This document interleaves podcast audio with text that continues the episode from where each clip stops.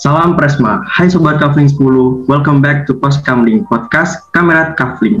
Halo, namaku Albarwell, yang biasa dipanggil Bara, bakalan nemenin kamu di episode ke-6 Post Kamling kali ini. Jadi, buat kamu yang belum tahu, Poskamling atau Podcast Kamrat Kavling adalah program podcast dari unit aktivitas pers kampus mahasiswa Universitas Brawijaya atau yang kerap disapa dengan LPM Kavling 10. Di podcast kita juga bakal banyak banget nih ngobrolin berbagai topik seputar jurnalistik, isu-isu sekitar kampus, nasional maupun dunia. Jadi di episode ke-6 Poskamling kali ini kita bakalan ngomongin isu yang lagi rame nih di yaitu tentang kasus laki-laki feminim dan toxic masculinity. Nah, laki-laki feminim itu sebenarnya penyimpangan atau enggak sih? Buat tahu jawabannya, yuk kita langsung kenalan sama narasumber kita pada hari ini.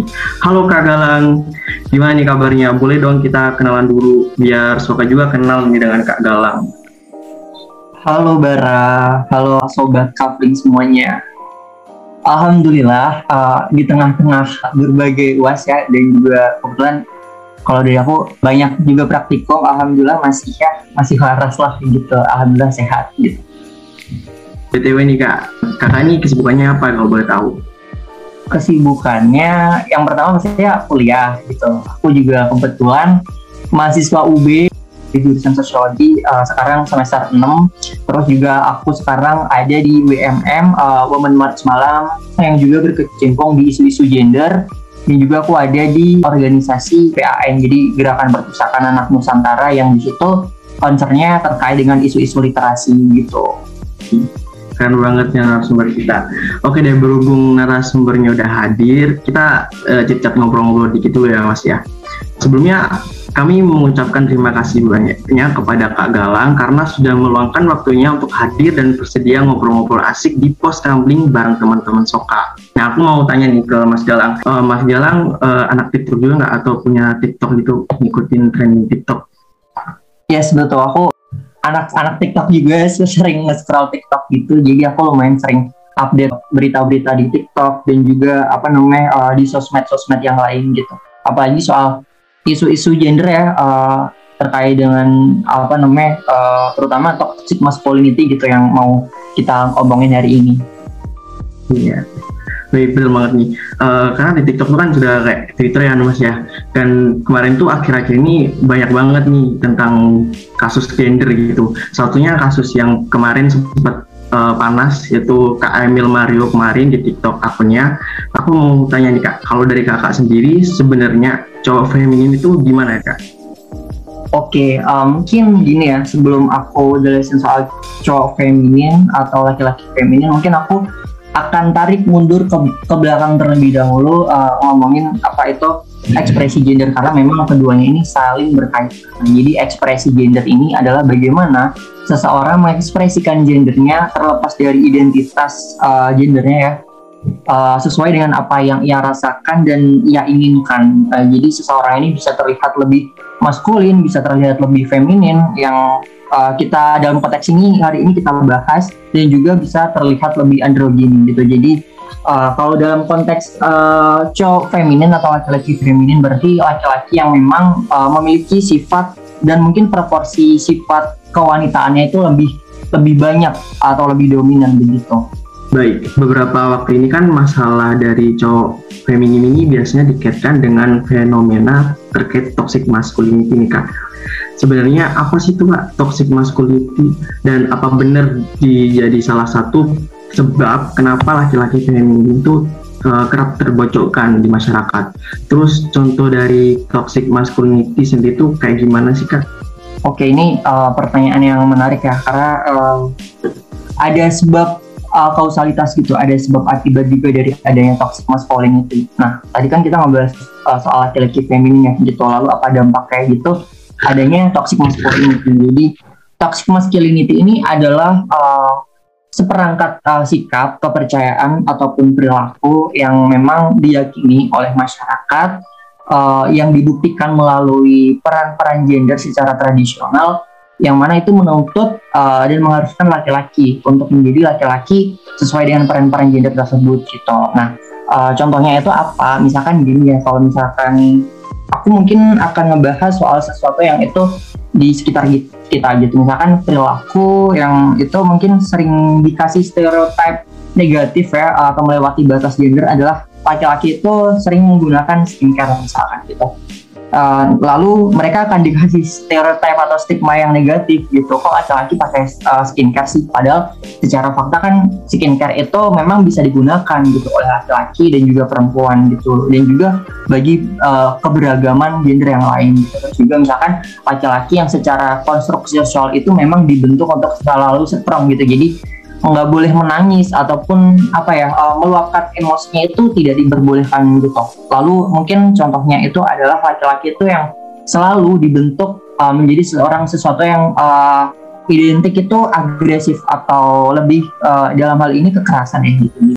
Nah, lalu apa hubungannya sama laki-laki feminin gitu? Ini tentu ada hubungannya gitu. Yang mana Eh, laki-laki uh, feminin yang mereka memiliki sifat-sifat kewanitaan gitu. Misalkan yang selalu identikan dengan laki-laki yang mereka dari cara ngomongnya lemah lembut gitu. Kemudian uh, meluap apa namanya meluapkan emosi misalkan uh, mena sering menangis gitu. Dengan karena ada kejadian beberapa peristiwa ketika dia menangis gitu. Lalu akhirnya ini akan menjadi terpojok terpojokkan gitu. Jadi laki-laki yang memiliki sifat feminin ini mereka akan terpojokkan. Kenapa begitu? Karena memang secara peran-peran ya peran-peran gender secara tradisional yang dibentuk uh, dari adanya konstruksi sosial masyarakat. Jadi kalau kita ngomongin soal konstruksi sosial masyarakat itu berarti ada uh, perbuatan manusia di dalamnya gitu. Yang mana mereka akan dikasih stereotip negatif begitu. Kok laki-laki pakai skincare sih gitu? Sehingga itu yang akan mengakibatkan adanya dampak-dampak bahaya bagi laki-laki feminin itu entah itu dari segi kesehatan fisik ataupun kesehatan mentalnya begitu.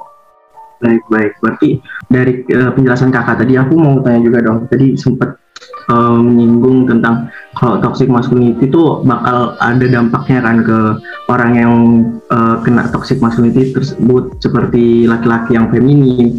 Nah itu kalau dampak dari orang yang melakukan toxic masculinity uh, ada nggak kak?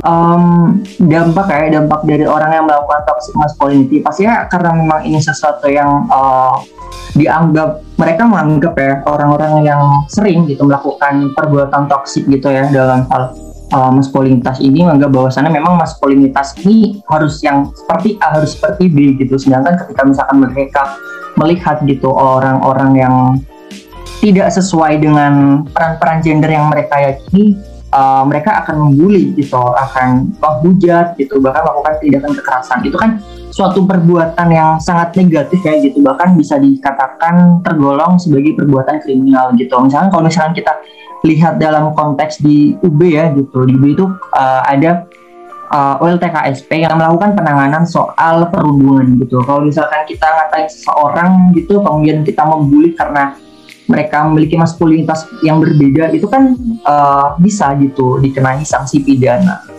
Jadi memang uh, dari sisi si orang yang melakukan uh, perbuatan toksik ini adalah sesuatu yang memang uh, negatif gitu dan tergolong ke perbuatan kriminal ya gitu. Karena mereka melakukan berpeluang melakukan kegiatan perundungan gitu dan bagi orang yang uh, sebagai korban gitu dari adanya toxic masculinity mereka akan ada gitu rasa-rasa trauma gitu dari akibat kegiatan-kegiatan perundungan tersebut baik secara fisik maupun mental. Uh, kalau tadi itu uh, dampak-dampaknya dari ini ya yang melakukan toxic masculinity. Nah, kalau sebenarnya nih faktor-faktor apa sih kak yang menyebabkan seseorang itu menjadi toxic masculinity? Apakah hal tersebut uh, berhubungan dengan patriarki yang terjadi di Indonesia atau bahkan di dunia yang saat ini? Wah ini uh, menarik juga ya gitu karena memang uh, apa sih yang menyebabkan gitu seseorang bisa menjadi toxic masculinity gitu mungkin aku akan ngebahas uh, di dalam lingkup yang paling kecil terlebih dahulu yaitu di dalam keluarga. Misalkan karena memang ya uh, di dalam keluarga itu biasanya ada banyak bahkan banyak kayak banyak keluarga yang mereka menjunjung budaya toxic masculinity ini gitu dengan mengharapkan anak laki-lakinya ini ya mereka berperilaku dan juga bersikap uh, sesuai dengan peran-peran gender secara tradisional gitu yang biasa diyakini oleh masyarakat gitu. Misalkan uh, nggak uh, boleh nangis gitu uh, sehingga ketika misalkan si anak ini keluar uh, dan berinteraksi di luar dari lingkup keluarga yaitu mana misalkan uh, lingkup pertemanan gitu ya ini dia akan um, menjadi apa sangat agresif gitu. Ketika dia sudah menikah dan per apa ya norma-norma dan peran-peran gender secara tradisional ini direproduksi kembali gitu ke anaknya uh, dan anaknya ini punya cucu. Itu kan uh, semakin dilanggengkan gitu ya. Jadi ada budaya uh, pelanggengan di dalamnya gitu. Sehingga uh, toxic masculinity ini akan semakin langgeng ya. Makanya dari itu mungkin bagi sebagian orang juga ya gitu toxic masculinity ini sering kali nggak disadari loh bahwasannya ini perbuatan yang toxic gitu. Uh, karena ya memang uh, kita hidup di tengah-tengah budaya patriarki gitu ya apalagi kita jarang ya ngomongin soal isu ini gitu. Jadi memang uh, karena akibat juga kita ini di Indonesia ya uh, di tengah-tengah budaya patriarki gitu uh, budaya yang menjunjung adanya perbedaan sehingga uh, ada uh, suatu kelompok tertentu yang pada akhirnya ini akan menjadi sangat terhambat gitu.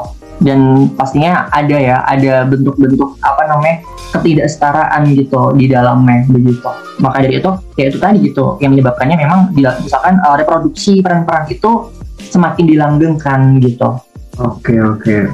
Uh, tadi kita bahas tentang toxic masculinity ya. Uh, ya. sekarang kita balik lagi ke korban dari toxic masculinity yaitu laki-laki yang feminin uh, sekarang ini kan banyak ya kak kita temui laki-laki dengan gaya yang feminim sendiri uh, kayak cewek itu bahkan dalam lingkup kampus juga banyak nah fenomena itu juga terkadang dilihat oleh masyarakat umum sebagai sesuatu yang salah. Menurut kakak sendiri nih apakah laki-laki itu memang harus berpenampilan dan bersikap maskulin dan tidak bolehkah mereka bergaya feminim? Yang memang setiap orang itu kan kapabilitas untuk menjadi maskulin berbeda-beda ya. Gitu memang ada uh, kalimat gitu bahwasannya maskulinitas itu adalah pilihan tetap. Jadi ada sebagian laki-laki yang emang dia bisa memilih menjadi maskulin ada yang memang dia memilih untuk menjadi feminin gitu sesuai apa yang ia rasakan dan ia inginkan. Tapi ada juga sebagian masyarakat yang memang sifat-sifat feminin itu lahir sejak dini gitu. Jadi uh, sudah ada di dalam dirinya sejak ini itu tanpa adanya akibat ya gitu dari pola asuh orang tua memang uh, sehingga ketika mereka dipaksa ya untuk menjadi maskulin sesuai dengan yang diyakini oleh masyarakat ini kan uh, sesuatu yang sebenarnya malah nggak normal gitu. Seseorang akan tidak menjadi dirinya sendiri gitu uh, karena memang dia dipaksa ya untuk menjadi maskulin gitu. Dan uh, menurut aku pribadi kalau misalkan ditanya uh, boleh nggak mereka bergaya feminin gitu ya setiap orang memiliki hak gitu untuk mengekspresikan gendernya gitu. Bahkan terlepas dari identitas gendernya seorang laki-laki bisa memilih untuk dia menjadi uh, feminin gitu. Dan begitu pun sebaliknya gitu seorang perempuan bisa memilih untuk menjadi maskulin gitu. Jadi kalau menurut pandangan aku setiap orang memiliki hak masing-masing gitu. Jadi bagaimana dia mengekspresikan gendernya uh, yang perlu ditekankan adalah bagaimana kita menghargai satu sama lain kalau menurut kakak sendiri nih kalau di masyarakat ini kan uh, banyak yang nggak menerima kalau laki-laki feminim itu buat apa yang seharusnya uh, kita sikap kita kepada masyarakat yang seperti itu kakak bagaimana? Oke ngomongin soal langkah konkret ya obrolan-obrolan yang seperti ini uh, di dalam podcast ini ya misalkan kita ngomongin soal toxic masculinity ini kan akan memberikan ya pemahaman kepada orang-orang lain yang mungkin belum tentu mengerti gitu. Jadi uh, dengan adanya kita sering ngobrolin soal isu-isu ini gitu kemudian kita sering berdiskusi apalagi uh, yang memang sering suka nongkrong gitu ya kita bisa bawa isu-isu ini ke dalam tongkrongan kita gitu. Kalau misalkan ada teman kita yang misalkan dia lagi sedih gitu ya uh, mungkin ada ya orang yang nyela eh kok uh, kamu laki-laki nangis sih? Gitu. Ya kita harus membantu dia untuk uh, apa namanya untuk bagaimana dia melampiaskan uh, kesedihannya gitu. Dalam arti dia nggak apa-apa sedih gitu. Kesedihan itu kan sesuatu yang sebetulnya bersifat alami gitu ya. Uh, selagi kita manusia kita masih punya hati gitu kita masih bisa sedih gitu. Dan itu reaksi alami gitu di dalam uh, di dalam diri kita masing-masing gitu. Jadi ya semakin kita ngobrolin isu-isu ini terus kita ngebantu teman-teman untuk uh, ngejelasin gitu sesuatu yang mana mereka kurang paham. Kalau mereka yang memang uh, mereka dibatasi gitu. Karena memang uh, secara maskulin itu dirasa masyarakat memiliki anggapan yang berbeda. Uh, kita coba bantu juga di situ. Aku rasa itu sih langkah-langkah konkret yang uh, bisa kita lakukan gitu untuk membantu gimana caranya uh, toxic masculinity ini memang nggak boleh dilakukan begitu. Dan memang sebuah isu serius ya gitu. Karena memang ini berhubungan dengan kesehatan fisik dan mentalnya seseorang. Oke kak. Lanjut ya ya. Nah ngomong-ngomongin tentang toxic masculinity dan laki-laki yang feminim nih, uh, apakah benar bahwa uh, toxic masculinity ini itu dapat membuat laki-laki yang feminim itu menjadi membatasi dirinya gitu? Atau uh, berkarya itu mereka minder gitu. Tidak bisa menjadi diri sendiri gitu. lalu kenapa bisa lebih banyak laki-laki yang menganut toxic masculinity, masculinity ini dibandingkan perempuan? Pasti ya gitu. Uh, toxic masculinity ini pasti akan membatasi, ya seseorang untuk menjadi dirinya sendiri gitu. Bahkan bagaimana seseorang itu mengembangkan minat dan bakatnya. Misalkan kalau kita ngelihat uh, para uh, para desainer baju ya yang mereka uh, lebih mayoritas juga laki-laki gitu. Mereka punya kemampuan untuk mendesain baju gitu yang itu dianugerahi gitu. Tapi ketika mereka dapat perlakuan-perlakuan yang nggak menyenangkan ya dari masyarakat gitu uh, yang mana masyarakat meyakini bahwasannya uh, minat dan bakat untuk menjadi desainer itu ya hanya hanyalah perempuan gitu laki-laki. Ketika laki-laki melakukan itu dia akan diyakini melewati batas gender gitu dan peran-peran gender yang masyarakat uh, sepakati gitu. Sehingga itu kan akan membatasi seseorang gitu untuk mereka uh, menyalurkan minat dan bakatnya gitu. Bahkan lebih cenderung mereka nggak nggak jadi dirinya sendiri akhirnya gitu. Dan ini akan memberikan dampak-dampak negatif misalkan karena mendapatkan ya perilaku-perilaku tidak mengenakan itu bisa berpeluang gitu uh, dari yang aku baca terakhir ya gitu toxic masculinity ini kan bisa mengakibatkan seseorang itu memunculkan untuk uh, ada rasa bunuh diri ya gitu. Karena memang dia merasa maskulinitasnya ini tidak diterima di masyarakat. Dengan dia memiliki proporsi sifat feminin yang lebih dominan akhirnya dia tidak diterima. Akhirnya memunculkan hal-hal uh, solusi-solusi yang memang itu uh, sepintas gitu. Misalkan dengan cara bunuh diri gitu lalu kenapa bisa ya? Lebih banyak laki-laki gitu. Menurut aku pribadi uh, ada juga kok perempuan-perempuan uh, yang mereka uh, menganut toxic gitu masculinity. Mereka menganggap kalau misalkan laki-laki itu nggak boleh ini nggak boleh itu gitu. Pada mereka nggak menerima realitas ya bahwasannya uh, maskulinitas itu diberikan gitu dan uh, diberikan uh, diberikan yang berbeda-beda di setiap orang gitu. Sehingga setiap orang nggak bisa un untuk menjadi orang lain juga gitu. Ketika mereka dipaksa itu kan dampaknya juga akan mempengaruhi dari segi mental yang aku bicarakan tadi gitu. Ngomong-ngomong uh, kalau digital mental dan itu kan masuk ke psikologi ya kayak dan uh, kita juga tahu kalau di uh, kalau di kasus ini tuh pasti orang-orang yang uh, mungkin masih belum tahu atau lumrah dengan hal-hal toxic masculinity atau laki-laki uh, yang feminim itu biasanya mengaitkan kalau laki-laki feminim itu adalah salah satu dari LGBT gitu kan uh, kalau menurut aku kan itu menurut aku pribadi laki laki-laki yang feminim itu belum tentu uh, mereka bagian dari LGBTQ+. Kalau menurut Mas Galang gimana? Apakah pendapat dengan saya atau memiliki pendapat yang lain? Yang pastinya gini ya, kalau ngomongin soal uh, komunitas LGBTQ gitu, uh, memang uh, seseorang mengekspresikan gendernya itu juga bisa gitu dipengaruhi oleh orientasi seksual yang mereka rasakan gitu. Tapi itu nggak nggak selalu serta merta seperti itu gitu. Jadi dan pelabelan-pelabelan yang seperti itu ya misalkan ada laki-laki yang memang dia berperilaku feminin kemudian kita ngecap dia sebagai seorang yang homoseksual gitu itu kan tidak bisa kita buktikan 100% gitu. Kalaupun kita membuktiin juga kita nggak bisa ngapain gitu. Itu kan masalah privasi orang-orang masing-masing gitu. Masalah kepercayaan orientasi seksual itu kan bagian dari privasi masing orang gitu yang harus kita hargai gitu. Jadi kalau dari aku pribadi aku tentu nggak setuju ya gitu. Uh, misalkan laki-laki feminin gitu mereka uh, misalkan lebih banyak gitu memiliki sifat-sifat feminin tapi dan mereka digolongkan uh, ke dalam kelompok LGBTQ gitu. Memang iya gitu bisa uh, bagaimana mereka mengekspresikan itu bisa ditentukan dari orientasi seksual tetapi tidak serta merta seperti itu gitu Oke, berarti kita sependapat ya mas ya. Belum tentu orang yang feminin, laki-laki yang feminin itu masuk ke golongan LGBTQ gitu um, ini aku juga mau kita balik lagi kita karena kita sama-sama anak TikTok ya. Um, kalau tadi tentang kita tuh nggak bakalan ceria lah kalau nggak dihibur sama orang-orang yang ingin gitu kan. Kalau menurut Mas tuh tontonan yang terus-terusan kayak gitu atau booming itu baik nggak sih Mas buat uh, kita kita di masyarakat khususnya di Indonesia itu?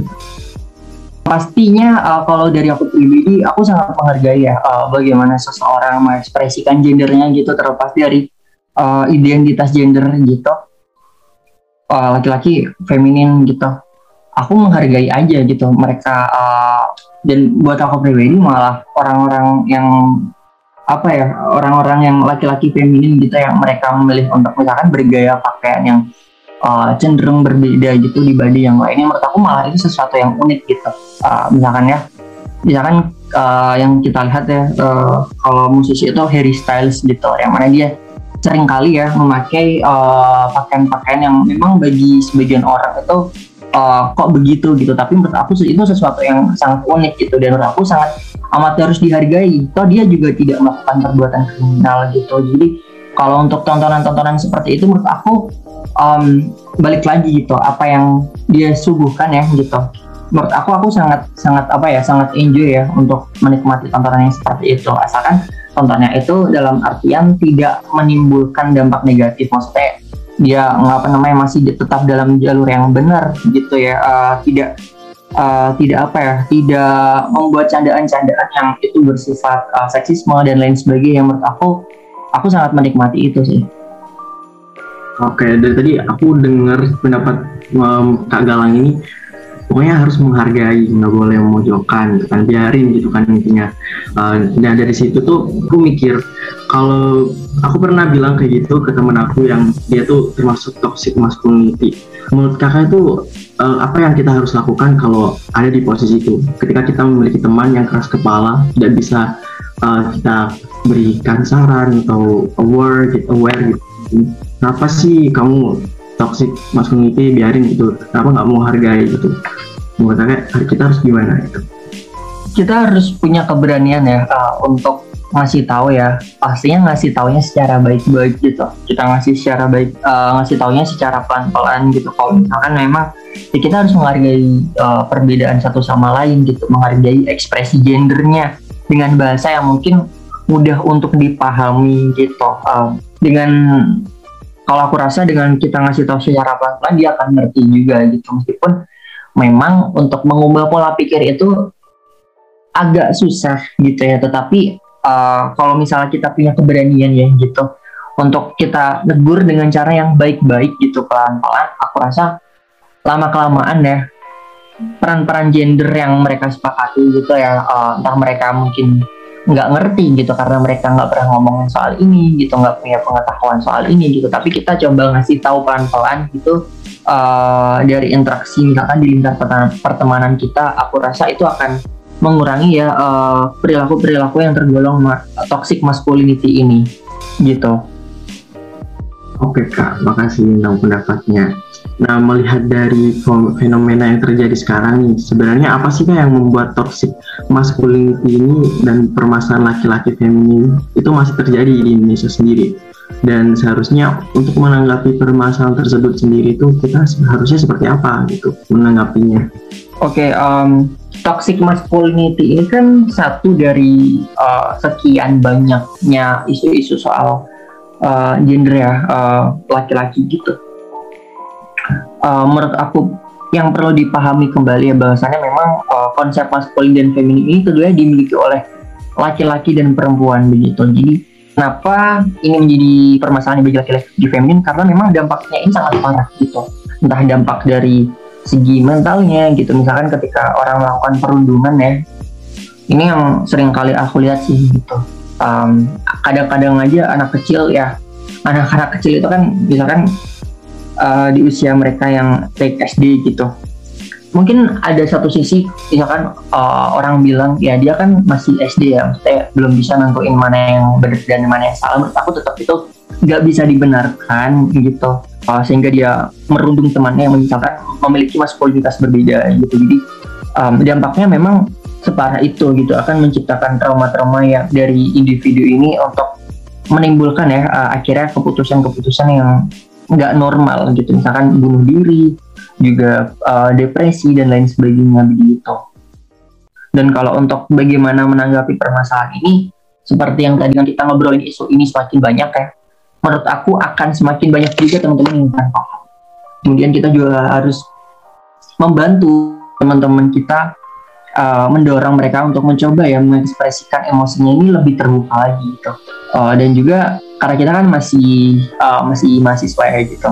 Tapi nggak tahu kalau misalkan nanti kita misalkan um, aku atau Bara atau teman-teman yang lain di kafling gitu dan teman-teman yang ngedengerin podcast ini gitu ketika mereka lulus mau uh, apa namanya menikah gitu. Jadi pemahaman terkait orang tua ini juga dapat memberikan gitu pengertian bahwasanya memang anak sejak kecil ini tidak ada larangan kok untuk misalnya mengekspresikan dirinya gitu dan mencurahkan apa yang sedang dia rasakan. Yang diyakini ya bagi sebagian masyarakat itu memang uh, perilaku perilaku feminin gitu.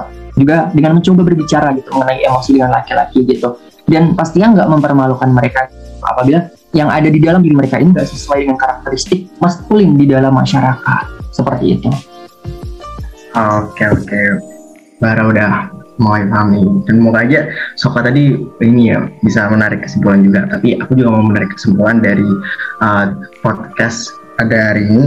Yaitu kalau kita bertemu dengan toxic masculinity uh, atau orang yang feminim seharusnya kita tuh harus cuma menghargai saja. Tidak usah untuk langsung mencemooh atau mengatakan mengatai mereka seperti cewek atau menyudutkan mereka membuli lebih tepatnya.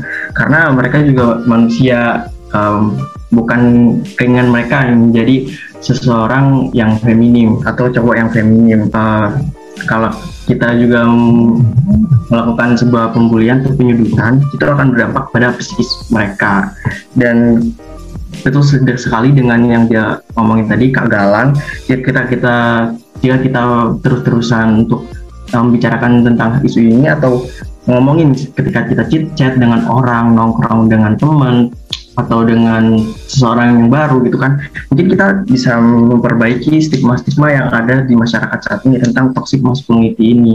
Sehingga orang-orang yang cowok feminim ini uh, akan merasa mereka aman dan dihargai tadi oleh orang-orang. Jadi uh, masyarakat juga uh, mungkin bisa menjadi lebih open minded lagi.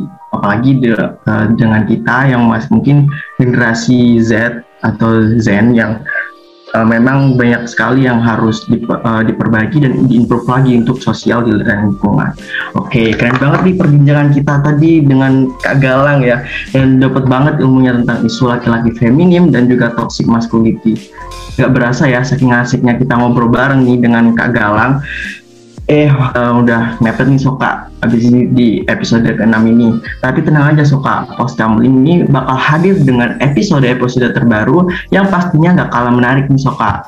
Sebelum kita tutup episode hari ini uh, aku mau tanya dulu nih kepada Kak Galang apakah ada pesan yang disampaikan untuk teman-teman Soka? Uh, pesan mungkin aku akan coba ulangi lagi ya. Uh, bahwasannya memang toxic masculinity ini uh, satu gitu dari sekian banyak isu yang terkait dengan laki-laki di dunia ini. Uh, perlu dipahami kembali bahwasanya maskulin dan feminin ini keduanya bisa dimiliki oleh laki-laki maupun perempuan. Jadi pemahaman terkait maskulinitas yang salah ini dapat berbahaya bagi masyarakat gitu secara khusus terhadap kesehatan mental pada laki-laki. Mungkin itu pesanku untuk teman-teman Soka. Hmm, baik Kak, terima kasih Kak Galang sudah meluangkan waktunya tadi dan statementnya yang terakhir. Semoga ilmu dan informasi yang diberikan tadi bisa menambah pengetahuan teman-teman Soka dan bisa lebih open minded lagi. Dan buat teman-teman Soka, terima kasih banyak sudah meluangkan waktunya untuk dengerin post gambling episode ke-6 hari ini.